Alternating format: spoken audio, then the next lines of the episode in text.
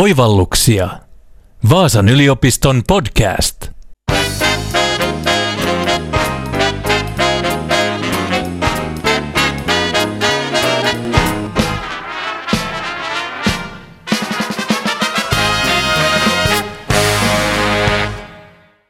Lapseni huvittaa itseään kysymällä puhelimeltaan, että mikä on elämän tarkoitus. Puhelimen tekoälyavustaja Sirillä on kysymykseen monta vastausta. Yksi niistä on numero 42. Toisessa vastauksessa kehotetaan lukemaan hyviä kirjoja ja elämän rauhassa. Kolmannessa jotain muuta.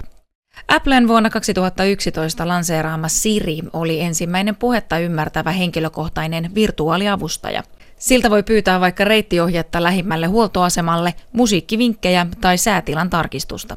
Nyt tekoälyavustajia on Sirin lisäksi muitakin, kuten Amazonin Alexa ja Google Assistant.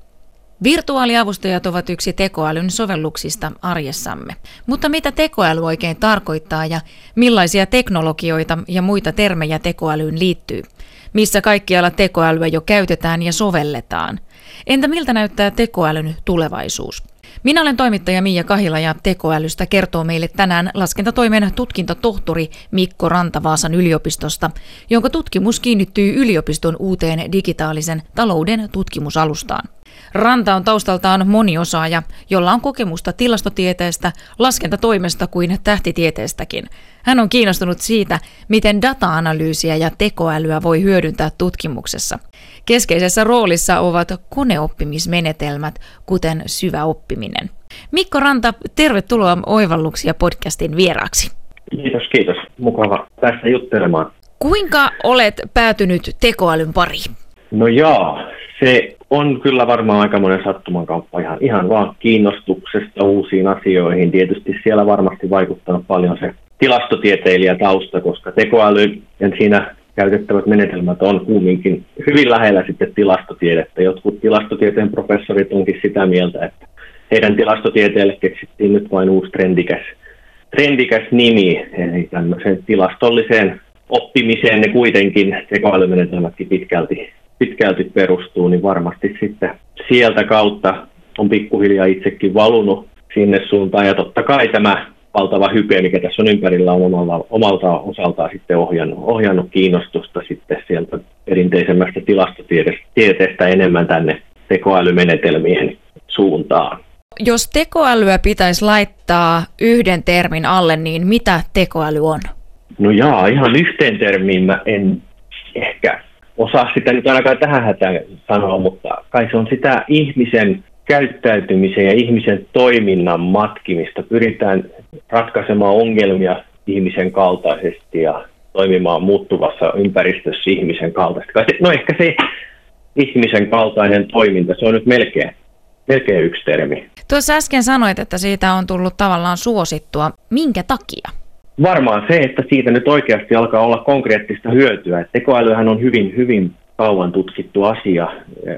Ihan puoli vuosista sitä on tutkittu, mutta ne tulokset, joita sillä saatiin aikaan silloin aikaisemmin, oli niin vaatimattomia, eikä siihen ollut edellytyksiäkään sen parempiin tuloksiin. Että nyt, nyt sitä dataa, jota tarvitaan, nyt ainakin toistaiseksi tarvitaan hirveästi tämmöisten tekoälymallien harjoittamiseen, niin sitä on tarpeeksi kun meillä on internetti, minne tallentuu vähän kaikki mahdollinen, mitä ihmiskunta nykyään tekee, se tallentuu internettiin, niin sieltä saadaan sitä harjoitusdataa tarpeeksi. Sitten toisaalta tietokone teho rupeaa olemaan sellainen, että pystytään se koko data analysoimaan ja saadaan sitten opetettua tämmöinen kertaluokkaa älykkäämpi tekoälysysteemi kuin mitä ne aikaisemmin oli, jolloin sillä sitten on ihan käytännön sovelluksia sitten hyvin monellakin elämän osa-alueella. Ehkä se, että päästiin tietyn rajan yli, että me päästiin sinne, sinne alueelle, jossa on ihan käytännön sovelluksiin, voidaan sitä tekoälyä sitten soveltaa, niin se on varmaan siellä se keskeisin. Data on siellä joka, joka tapauksessa se keskeinen tekijä, koska sitä on nyt vihdoin tarpeeksi, että saadaan nämä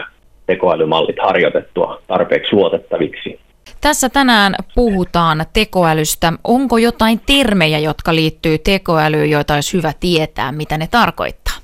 No varmaan siis hyvä oppiminen ja neuroverkot on niitä teknologisia menetelmiä, mitkä on eniten tulee sitten, tai helpoimmin tulee vastaan, jos alkaa tehoäly kiinnostaa, niin ne sieltä sitten ensimmäisenä hyppää esiin. Ja nehän on tämmöisiä verkkoja, neuroverkkorakenteeltaan oikeastaan siinä voi sanoa, että koko tekoälyn kehittyminen on vähän niin kuin tällainen ympyrä sulkeutuu. Että aikanaan lähdettiin liikkeelle neuroverkoista, jotka on tämmöisiä, se on vaikea, kun ei pääse, pääse käsillä huitomaan minnekään taululle, mutta se on sellainen verkko, missä jokaista solmukohtaa voi periaatteessa säätää sitä, että kuinka vahvan signaalin se päästää siitä läpi, eli toiselta puolelta menee data sisälle ja toiselta puolelta tulee sitten ulos se tekoälyn ennuste tai mitä se sitten se tekoäly on tarkoitus tehdäkin. Niitä sovelluksia on ihan hirveästi ja, ja, ja siinä datan ja sen ennusteen kautta tuloksen välissä on sitten tosiaan näitä nuppeja, joita voi säätää, säätää niin, että se vaikuttaa siihen, että miten, minkä vahvuuden signaali sieltä sitten jokaisen nupin läpi pääsee. Ja se on se, niin kuin se neuroverkkojen idea, siitä lähdettiin liikkeelle joskus 50-luvulla hyvin yksinkertaisista sellaisista, missä ei ollut näitä solmuja kuin pari, ja sitten todettiin, että tulokset on aika surkeita, että eihän tämä osaa ennustaa mitään, ne unohdettiin. Hyvin pitkäksi aikaa lähdettiin tekoäly lähestymään kokonaan toisesta näkökulmasta. 80-luvulla tutkittiin paljon semmoisia kuin eksperttisysteemit, missä se idea oli siinä, että koitettiin ihan käsityönä rakentaa tarpeeksi monimutkainen järjestelmä, joka osaisi toimia jokaisessa tilanteessa oikealla tavalla. Eli ihmiset pyrki koodaamaan sinne yksitellen kaikki mahdolliset skenaariot, mitä voi tapahtua. Jos tapahtuu näin, teen näin ja niin poispäin. No se todettiin hyvin nopeasti mahdottomaksi, koska skenaarioita on niin paljon, niin se, se lähestymistapa ei toiminut. Jolloin sitten 2000-luvulla tultiin takaisin näihin neuroverkkoihin, joiden idea avainjuttu on siinä itseoppimisessa, eli se oikeastaan nyt kaikki tämä tekoälybuumi on koneoppimista ja se hienous on just siinä, että kun mä puhuin tästä verkosta, missä on niitä säätönuppeja, niin kun se systeemi osaa itse säätää sen, ne nupit just oikeaan asentoon niin, että se osaa toimia kulloinkin oikealla tavalla tämmöisen tekoäly, tekoälysysteemi, tämmöinen neuroverkko, eli Eli, eli se säätää automaattisesti ne nupit niin, että ne ennusteet mahdollisimman hyvin vastaisi sitä harjoitusdataa, jolla sitä mallia opetetaan. Eli oikeastaan koneoppiminen on se kaikki se tämä hype, missä täällä nyt viimeiset 15 vuotta on nyt sitten melskattu, niin se on kaikki tätä koneoppimista, eli tekoäly on sellainen muoto, missä me ei yritetäkään käsityönä rakentaa sitä systeemiä siihen keskelle, vaan syötetään data, ja kerrotaan, mikä on oikea vastaus. Se on se harjoitusteta. Ja sitten se kone säätää itse itsensä toimimaan oikealla tavalla niin, että sitten kun sinne syötetään kokonaan uutta informaatiota, niin se osaa antaa oikeanlaisia ennusteita. Ja, se, mikä sitten muuttui 50-lukuun verrattuna, oli oikeastaan se, että se verkko vaan tuli niin paljon monimutkaisemmaksi. Nyt niitä säätönuppeja saattaa olla siellä miljoona tai jopa miljardi, jolloin se sitten alkaa jo, tai pystyy tekemään jo sitten ihan tämmöisiä ihmisen verosia ennustuksia ja luokitteluja ihan vaan sillä, että sitä verkkoa vaan tehtiin kertaa luokkaa monimutkaisemmaksi kuin mitä se oli 50-luvulla. Et löytiin vaan tarpeeksi paljon säätönuppeja, niin koko ajan monimutkaisemmat ja monimutkaisemmat ongelmat pystyttiin niin ennustaan, mallintaa sitten tämmöisellä koneoppimis syvällä neuroverkolla. Oikeastaan se syvä oppiminen ja syvät neuroverkot tarkoittaa vain sitä, että niitä niitä säätönuppeja, niitä solmukohtia sinne neuroverkkoon, niin niiden määrä moninkertaistettiin muutamista kymmenistä sinne jopa miljoonia ja miljardeihin. Se on ehkä se avain muutos, mitä sitten tuli. Tekoälyä on varmaan jo monessa eri osa-alueessa meidän arkielämässä. Missä se näkyy? Näkyy ihan, ihan hirmuisen monessa paikkaa. Että tämä on nämä virtuaaliavustajat on ehkä sellainen konkreettisin, missä se tekoäly helpoimmin näkyy ulospäin, koska se on ymmärtää, mitä sä sanot, ja se osaa vastata selkokielellä. Ja, ja sehän siinäkin on vaikka kuinka monta vaihetta. Ensinnäkin tekoälyä tarvitaan jo siinä, kun, kun sä puhut sille, muuttaa silloin sen sun puhutun äänisignaalin, se muuttaa järkeväksi, millä kielellä se sitten toimiikin. Sitten se tulkitsee sen, kun se on muutettu tekstiksi, etsii vastauksen todennäköisesti internetistä tai jostain muusta tietokannasta, ja sitten sen jälkeen tuottaa vielä selkokielisen vastauksen. Niin siinä on periaatteessa kolme vaihetta, missä puheen muuttaminen tekstiksi, tuloksen etsiminen ja sitten sen vastauksen, joka löydetään, niin sen muuttaminen takaisin puheeksi. Siinä on kolme vaihetta, jossa sitä tekoälyä tarvitaan, ja se on vain yksi sovellus. Sitten se näkyy, kun surffaillaan netissä, niin siellä hakutulokset on älykkäästi muokattu juuri sinulle sopivaksi. Siellä käytetään tekoälyä ja liikenteessä, videovalvonnassa, sehän on ihan hirmuisen monessa paikkaa. Kamerakuvasta pystytään tunnistamaan yksittäisiä ihmisiä, ketä siinä näkyy ja mitä asioita siinä on ja jopa tunnistamaan erilliset henkilöt ja ihan reaaliajasta. Ja, ja tietysti sitten on tämä robotiikka ja autonomiset ajoneuvot, niin siellähän on hirveästi tekoälysovelluksia. Sen pitää havaita sitä ympäristöä koko ajan reaaliajassa ja tehdä tulkintoja, mitä siellä on, ymmärtää, että jos tulee joku este, mitä pitää tehdä. Ja on paljon arkipäiväisempiäkin tietysti internetissä, kun surffailee vaikka verkkokaupassa, niin siellä taas kerran tuotesuositukset on räätälöity juuri sinulle sopivaksi sen mukaan, mitä saat aikaisemmin surffailua, ja sitten sitä verrataan siihen, mitä muita samankaltaisia tuotteita ostaneet on surffailuja. Se tulee yllättävän monessa paikassa se tekoäly vasta. Tuossa jos puhutaan lisää liikenteestä, niin osa ehkä muistaa tuon 80-luvun Ritari S ja varsinkin Ritari S älykkään kit-auton. Kithän osasi puhua ja osasi ajaa itse itseään ja skannasi ympäristönsä rosvoja ja Ritari S terveydentilaa myös. Tuolloin kit oli tietäisfantasiaa, mutta voisiko kit olla nykyään aivan todellisuutta? No joo, loppujen lopuksi aika moni yksityiskohta, johon tämä nyt en kauhean hyvin, en muista kyllä ritariästää enää, mutta aika hmm. moni asia loppujen lopuksi on jo toteutettu. Esimerkiksi tämä ympäristön havainnointi, niin, niin kyllähän nämä autonomiset ajoneuvot ja kuvan tunnistus, niin kuvasta yksityiskohtien tunnistaminen, niin se on jo hyvin, hyvin korkealla tasolla tekoälyssä.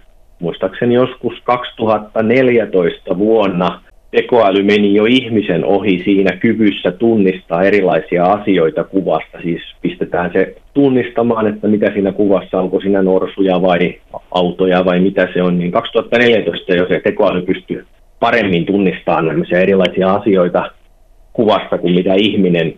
Ja terveydentilan seuranta, sellainenkin sillä autolla taisi olla, niin, niin onhan meillä näitä älykkäitä älyrannekkeita ja älysormuksia nykyään, mitkä koko ajan seuraa meistä tulevia pulssia ja tämmöisiä asioita tekee siitä sitten jo älykkäitä tulkintoja, että mikä se meidän terveydentila on. Eli sekin komponentti periaatteessa on jo toteutettu. Meillä on tekoäly, joka puhuu, meillä on tekoäly, joka tulkitsee, tulkitsee tosiaan puhetta ja robotiikka kehittynyt myöskin hyvin paljon. Itse asiassa tekoäly on myös hyvin keskeisessä roolissa robotiikassa. Jos meillä on vaikka kävelevä robotti, niin kuinka se opetetaan toimimaan tilanteessa, kun se vaikka horjahtaa jossain epätasaisessa maastossa, niin siellä on nimenomaan tämmöinen vahvistusoppiminen. Perehdyksen kautta se pikkuhiljaa oppii räätälöimään ne liikeradat niin, että, että se robotti ei sitten enää jatkossa kaadu, kun se kävelee vaikka jossain kivikossa. Eli loppujen lopuksi vaikea keksiä sitten mitään sellaista, mitä KIT-autossa oli, mitä ei olisi tekoälyssä jo päästy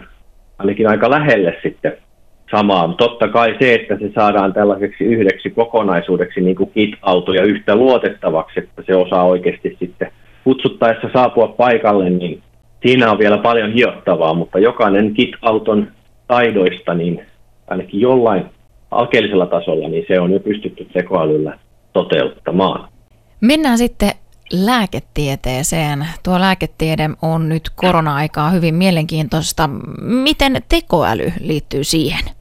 No joo, te- lääketieteen tekoälysovellukset on ehkä vähän vieraampi osa-alue minulle, mutta siellä ne on, on kuitenkin aika paljon käsittääkseni lääkekehitystä tehdään jo ihan molekyylitasolla tekoälyn avulla, eli rakenne. tekoäly rakentaa erilaisia vaikka antibioottikandidaatteja, molekyylirakenteita, että tämmöinen saattaisi olla hyvinkin tehokas uusi antibiootti. Eli tutkimalla jotakin valtavaa tietokantaa, taas kerran siellä se data on Data on sitten keskeisessä roolissa, eli kun sille tekoälylle syötetään valtava tietokanta, että minkälaiset lääkkeet on aikaisemmin tehonnut mihinkin sairauksiin, niin sitten sen, sen harjoitusdatan pohjalta laitetaan kehittämään ne uusia molekyylirakenteita johonkin antibioottiin, ja sitä kautta on käsittääkseni löydetty ihan uusia tehokkaita lääkkeitäkin. Ja, ja totta kai sitten, koska se konenäkö on kehittynyt nyt hirmuisesti eteenpäin, niin sillä on sitten siellä kuvantamisessa paljon sovelluksia. Röntgenkuvien, magneettikuvien analysoinnissa tekoäly on, on varmasti sitten jo mennyt ihmisen ohi. Ymmärtääkseni magneettikuvien tulkinta vaatii tosi pitkää kokemusta sitten lääkäriltä, mutta tämmöinen tekoäly ei tarvitse kuin muutaman minuutin, korkeintaan muutaman päivän, kun sille syötetään malliksi muutama miljoona kappale magneettikuvia ja kerrotaan, että mitä niissä magneettikuvissa on. Jos tällainen harjoitusdata löytyy, niin se tekoäly voi oppia tulkitsemaan magneettikuvia yhtä hyvin kuin mitä lääkäri tarvitsee 50 vuotta työkokemusta. Eli tämähän on se hienous tekoälyssä, että sille voi syöttää sitä informaatiota. Sille ei ole niin kuin rajallista määrää, kuinka paljon sitä voi opettaa päivässä. Että ainut rajoittava tekijä on tietokoneiden teho. Kaikki data, mitä se vaan tietokone pystyy prosessoimaan, niin sen sinne voi syöttää. Et totta kai varjopuolena on sitten se, että se tekoäly on kuitenkin huomattavasti tyhmempi vielä ihmiseen verrattuna siinä oppimisessa, mutta se korvautuu sitten sillä valtavalla datamassalla, jota jota sinne voidaan syöttää. Sitä voidaan opettaa tosiaan miljoonalla magneettikuvalla, mutta ei kukaan ihminen pysty analysoimaan miljoonaa magneettikuvaa päivässä. Ja siellä sitten ihmisen on pakko ollut kehittää jotain muita keinoja oppia, tämmöinen valtava datan analysointi. Ja mitäs muuta siellä sitten lääketieteessä? Totta kai terveystietorekisterit on aika potentiaalinen sovellusalue tekoälylle, jos meillä on valtava tietokanta, vaikka suomalaisten terveystietoja – 5 miljoonaa suomalaista, kaikkien terveystiedot on yhdessä paikkaa. Sitä datamassaa ei yksikään ihminen pysty analysoimaan niin, että se säilyttää sen kokonaiskuvan, mutta tekoälyllä se ei ole mikään ongelma. 5 miljoonan ihmisen terveystiedot, se kaikki voidaan syöttää sinne koneoppimismalliin, se tekee sieltä tulkintoja, johtopäätöksiä ja antaa sitten suosituksia, ja se ei ole mikään ongelma tekoälylle tämmöisen näin valtavan tietomassan käsittely. Siinä se vahvuus ehkä tuleekin, että se pystyy säilyttämään sen kokonaiskuvan, vaikka se datamäärä olisi älyttömän suuri. Tekoälysovelluksia on erilaisia. Mitä tulee mieleen, Mikko, sinulle nyt, että mitkä niistä ovat esim. tällä hetkellä tämmöisiä erityisen kuumia sovelluskohteita ja minkä takia? Puhutun ja kirjoitetun kielen analysointi on nyt semmoinen, mikä tässä on ihan viimeiset vuodet kehittynyt hirmusta vauhtia. Tässä on oikeastaan tämä tekoälypuumin askeleet on mennyt vähän sillä, että ensin oli tämä konenäkö, kuvien tunnistaminen, videokuvan analysointi. Se oli sellainen, mikä tuossa 2010-luvun alussa meni kovaa vauhtia eteenpäin ja siinä päästiin tosiaan sitten jo ihmistäkin parempiin kykyihin ja, ja sitten siihen perään, perään sitten tekstianalyysi, puhutun kirjoitetun kielen analyysi, ne on kehittynyt hirmusta vauhtia, eli nyt on ihan uskomattomia tuloksia jo silläkin saralla. Siellä taas sitten se hirmuinen datamassa datamassa on se keskeinen avaintekijä, joka nämä edistysaskeleet on sitten mahdollistanut. Käsittääkseni puhutaan jo melkein kaikesta kirjoitetusta tekstistä, mitä löytyy internetistä, että tämmöisillä datamassoilla nyt sitten Googlet, Microsoftit opettaa näitä syviä neuroverkkoja ja ne osaa sitten jo ihan oikeasti tehdä hyvinkin monimutkaisia tulkintoja tekstistä. Osataan Tämä on oikeastaan loppujen aika helppokin tehtävä, että osataan jo tunnistaa tekstistä, että onko sen sävy positiivinen tai negatiivinen tai mihinkä tiettyyn aihealueeseen se liittyy. Nämä on ollut oikeastaan aika jonkun, jonkun aikaa sovelluskohteena, mutta nyt sitten ihan viimeisimpänä on tällainen tekstin tiivistäminen, että voidaan syöttää valtava vaikka sata sivua tekstiä ja se tekoäly osaa oikeasti tehdä siitä järkevän tiivistelmän – eikä niin, että se tiivistelmä olisi vain kokoelma lauseita siitä satasivuisesta kirjasta, vaan se ihan oikeasti rakentaa järkevän tiivistelmän kokonaan omista itse kehittämistään lauseista se tekoäly. Eli se vaatii jo tosi syvällistä sen kielen rakenteen ymmärtämistä. Ei riitä, että aikaisemmin, jos mennään 20 vuotta taaksepäin, niin teksti, tekstianalyysi tarkoitti lähinnä sitä, että sieltä vaan analysoitiin, että kuinka monta kertaa tietty sana esiintyy esiintyy tekstissä, mutta nyt tekoälyt nykyään ymmärtää sen tekstin rakenteen, jos ei ole vain kokoelma sanoja, vaan ymmärretään se lauserakenne, että osataan yhdistää verbit ja muut oikealla tavalla. Siis se säilyy se lauserakenne siinä analysoinnissa niin, että se pystyy sitten tekemään hyvinkin monimutkaisia tulkintoja siitä tekstistä, mikä on, on se tekstin sävy ja mistä siinä puhutaan ja, ja niin poispäin. Ehkä se on ollut nyt tässä viimeiset vuodet aika kuva tutkimusaihe tekoälyllä. Toinen on sitten tämä vahvistusoppiminen ja tämmöinen ohjaamaton oppiminen, koska se data, vaikka sitä nyt onkin paljon, niin nyt alkaa tulla pikkuhiljaa raja vastaan. Eli nyt sitä, nyt sitä dataa ei enää saada mistään louhittua enempää. käyttöön, niin nyt pitää kehitellä jotakin muuta, niin nyt tällainen ohjaamaton oppiminen on, on sitten myös aika kuuma aihe, eli kehitetään malleja, jossa meillä ei pidäkään olla sellaista harjoitusdataa, jossa se oikea vastaus kerrotaan sille, jonka pohjalta se sitten oppii toimimaan oikealla tavalla, vaan yritetään rakentaa systeemejä, missä ne sitten oppii vähän niin kuin ilman sitä ihmisen ohjausta. Ja tässä on ehkä se keskeisin ero, jos lähdetään miettimään miten ihminen eroaa vielä tekoälystä. Että jos otetaan vaikka se kuvan tunnistus. Tekoälylle, jos halutaan opettaa, että sen pitää kuvasta tunnistaa kissa, niin puhutaan ainakin tuhannesta valokuvasta helposti jota sille tekoälylle pitää syöttää, että tässä on kissa, tässä ei ole kissa ja niin poispäin. Sitten kun se on tuhat tällaista valokuvaa nähnyt, tai 500 vaikka sellaista, missä oli kissa ja 500, missä ei ollut kissa, niin sitten sen jälkeen se alkaa jo tunnistaa aika hyvin, että sitten kun sille syötetään valokuva, niin se osaa aika luotettavasti sitten kertoa, että onko tässä nyt kissa vai ei. Mutta jos lähdetään miettimään, miten ihminen oppii, niin tässä nyt itsekin päässyt omien lasten kanssa tätä asiaa pohtimaan, kun ne tuossa kasvaa ja kasvaa ja oppii asioita, niin ei, ei ihmiselle tarvitse kovin montaa kertaa näyttää esimerkkiä, että tuossa on nyt kissa ja, ja tuo on nyt sitten ei ole kissa, tuo onkin koira.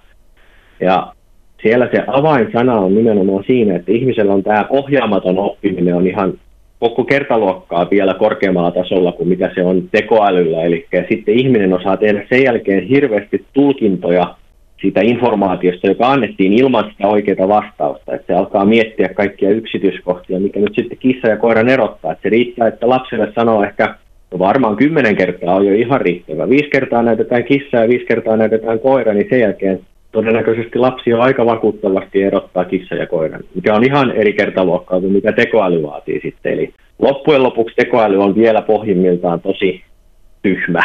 että se vaatii paljon paljon enemmän sitten sitä opetusta kuin mitä, mitä sitten ihminen. Mutta sitten taas se vahvuus tulikin siinä, että kun sinne voi syöttää ne miljoona kuvaa ilman, että se väsyy se tekoäly, niin, niin sen takia se sitten pärjää sille ihmiselle, vaikka se onkin tyhmä, mutta kun sitä voi opettaa tai ihan loputtomiin ilman, että se väsyy. Olet Mikko Ranta Vaasan yliopistossa tutkijatohtorina ja mitenkäs tekoäly näkyy tuolla Vaasan yliopistossa?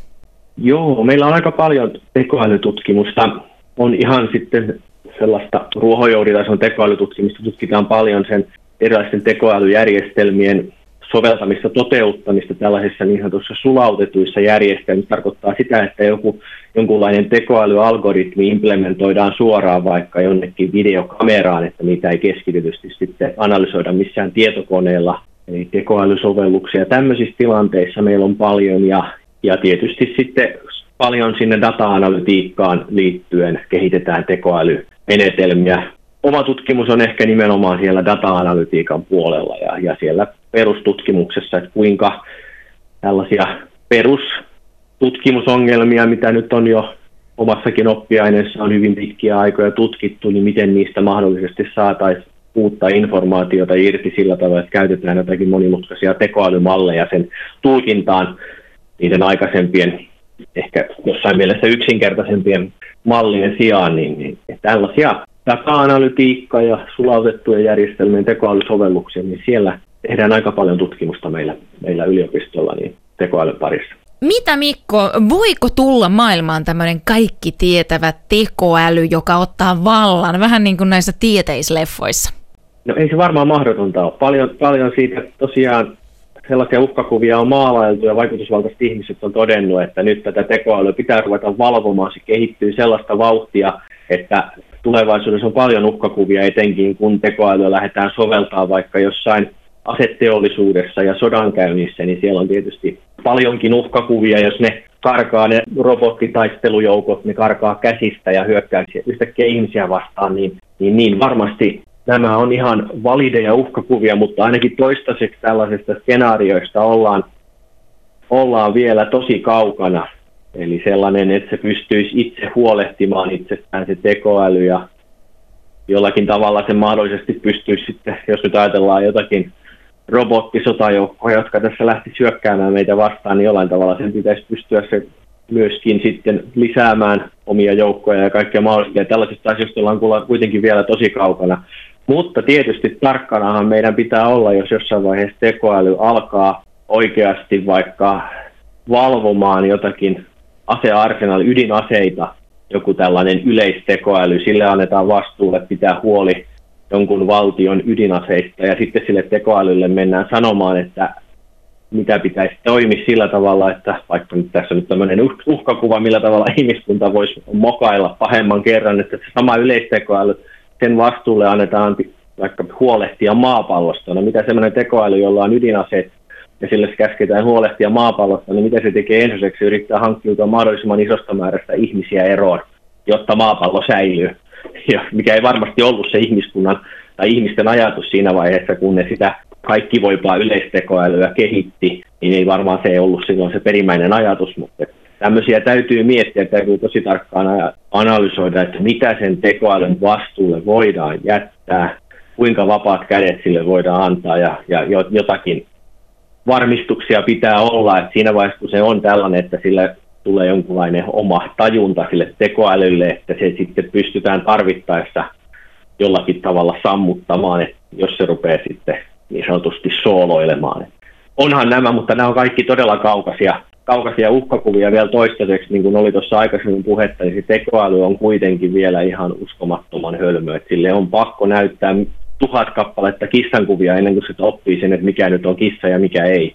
Eli vaikka se saa aikaan ihmeellisiä asioita joissain osa-alueilla, niin se on kuitenkin vielä pohjimmiltaan tosi, tosi, tosi tyhmä järjestelmä. Eli se ei muuta kuin säätelee siellä niitä säätönuppeja siellä syvässä neuroverkossa ja pyrkii sitten matkimaan sitä harjoitusdatan mallia mahdollisimman tarkkaan. Ei se sen ihmeellisempiä asioita vielä tee, vaikka se tuntuukin uskomattomalta, että se puhuu sulle takaisin sieltä kännykästä, niin se on silti pohjimmiltaan vielä aika, aika tyhmä systeemi. Kiitoksia Mikko Ranta, kun tulit Oivalluksia podcastin vieraksi. Kiitos, kiitos. Oli mukava jutella.